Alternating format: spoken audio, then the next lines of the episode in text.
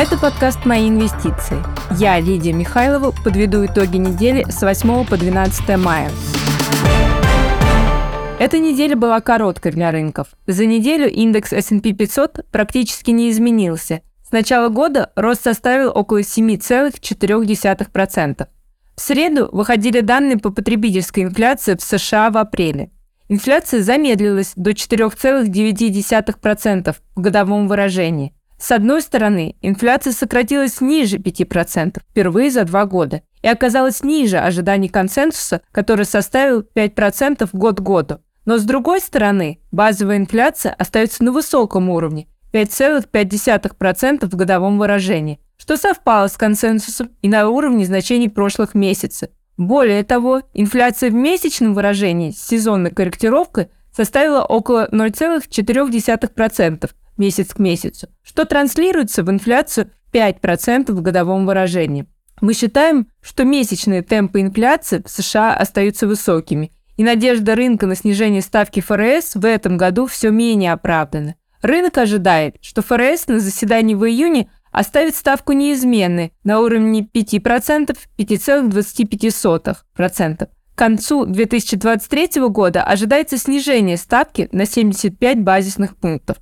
Важно отметить, что в США есть признаки продвижения администрации президента США и республиканцев компромисса по поводу повышения потолка госдолга. Напомню, лимит госдолга может быть достигнут 1 июня согласно министру финансов США Джанет Йеллен. Восстановление экономики Китая происходит медленнее ожиданий. Данные за апрель говорят о возможной потребности в большей поддержке со стороны государства. Индексы PMI свидетельствовали о замедлении деловой активности как в секторе обработки, так и в секторе услуг. Инфляция составила 0,1% год к году. Это ниже ожиданий и на минимуме за два года. Базовая инфляция, за исключением волатильных компонент, 0,7% год к году. Рост экспорта Китая в апреле замедлился до 8,5% год к году с 14,8% год к году в марте а импорт ускорил падение с минус 1,4% в год году до минус 7,9% в год году. По итогам майского заседания Банк Англии принял решение повысить базовую процентную ставку на 25 базисных пунктов до 4,5% годовых. Это изменение в рамках ожидания рынка. С другой стороны, важно, что регулятор поменял взгляд на динамику ВВП в 2023 году – Банк Англии ожидает, что в 2023 году экономика страны вырастет на 0,25%, тогда как в феврале ожидалось снижение на 0,5%. Если переходить к рынку сырьевых товаров, то стоит отметить динамику котировок нефти марки Brent, которые выросли на 5% на фоне отсутствия негативных новостей. Тем не менее, в последние три торговые сессии наблюдалась коррекция. Уровень безработицы по итогам апреля упал. После банкротства банка First Republic новых банкротств банков не последовало на закончившейся неделе. Есть подвижки в решении проблемы потолка госдолга. Все это должно поддерживать котировки нефти. Кроме макроданных, стоит отметить, что спрос на нефтепродукты в США остается высоким. Так, спрос выше уровня годовой давности на 1 миллион баррель в день, в то время как с мая начнет действовать ограничение ОПЕК+, по снижению добычи. Тем не менее, риски рецессии оказывают наибольшее давление на котировки.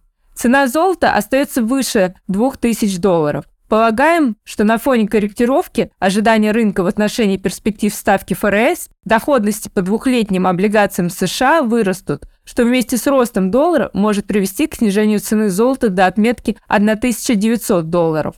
Перейдем к российской экономике. В апреле бюджет Российской Федерации снова показал крупный дефицит. Дефицит федерального бюджета в апреле составил 1 триллион рублей против мартовского профицита 0,2 триллиона рублей, а накопленный с начала года дефицит расширился до 3,4 триллионов рублей, что составляет 117% от плана на 2023 год.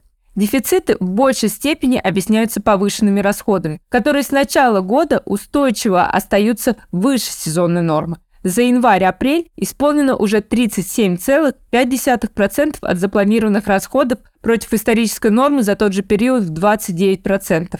Неопределенность, связанная с исполнением бюджета, один из основных факторов сохранения большего наклона кривой ФЗ, а ускорение расходов по-прежнему один из основных проинфляционных рисков, который в полной мере может проявиться во втором полугодии 2023 года.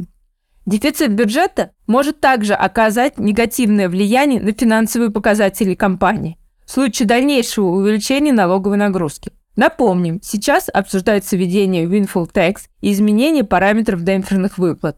На этой неделе российский рубль продолжил укрепляться до уровня 75 рублей 20 копеек за доллар США. Стоит отметить, что разовые факторы могут оказывать большее влияние на динамику пары рубль-доллар на фоне снижения ликвидности пары в краткосрочной перспективе. Во-первых, на положительную динамику повлияло улучшение динамики экспортной выручки.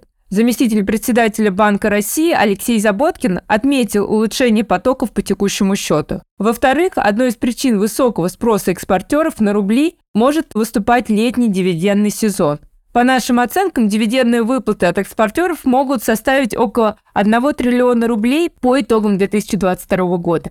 Выплаты дивидендов происходят в рублях. Соответственно, для выплат экспортерам приходится конвертировать валютную выручку, что создает дополнительное предложение валюты. Мы не исключаем дальнейшего укрепления рубля в ближайшие недели, но полагаем, что в более долгосрочной перспективе пара рубль-доллар вернется к росту, к нашей цели 78 рублей за доллар США на конец года.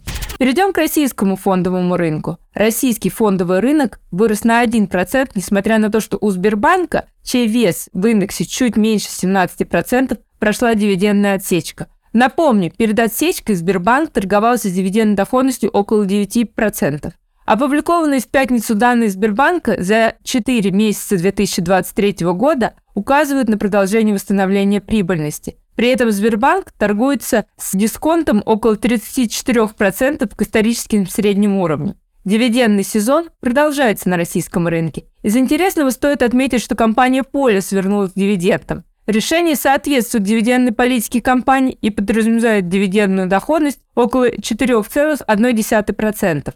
По нашим оценкам, по итогам 2023 года суммарная дивидендная доходность компании может составить около 8-9% при текущем курсе и цене золота. Напомню, обе компании входят в нашу подборку «Горячая десятка России». В конце недели вышла новость о вероятном непродлении права не раскрывать информацию публичным компаниям после 1 июля 2023 года. Среди компаний, которые не публиковали отчетность, можно выделить две группы компаний. Первая – государственные компании и экспортеры, которые столкнулись с наибольшим санкционным давлением. Вторая – ряд частных компаний внутреннего спроса.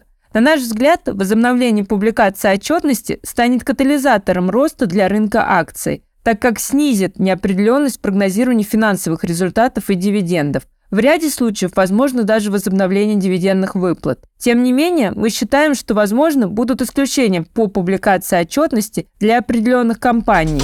Следите за финансовыми новостями на телеграм-канале «Мои инвестиции».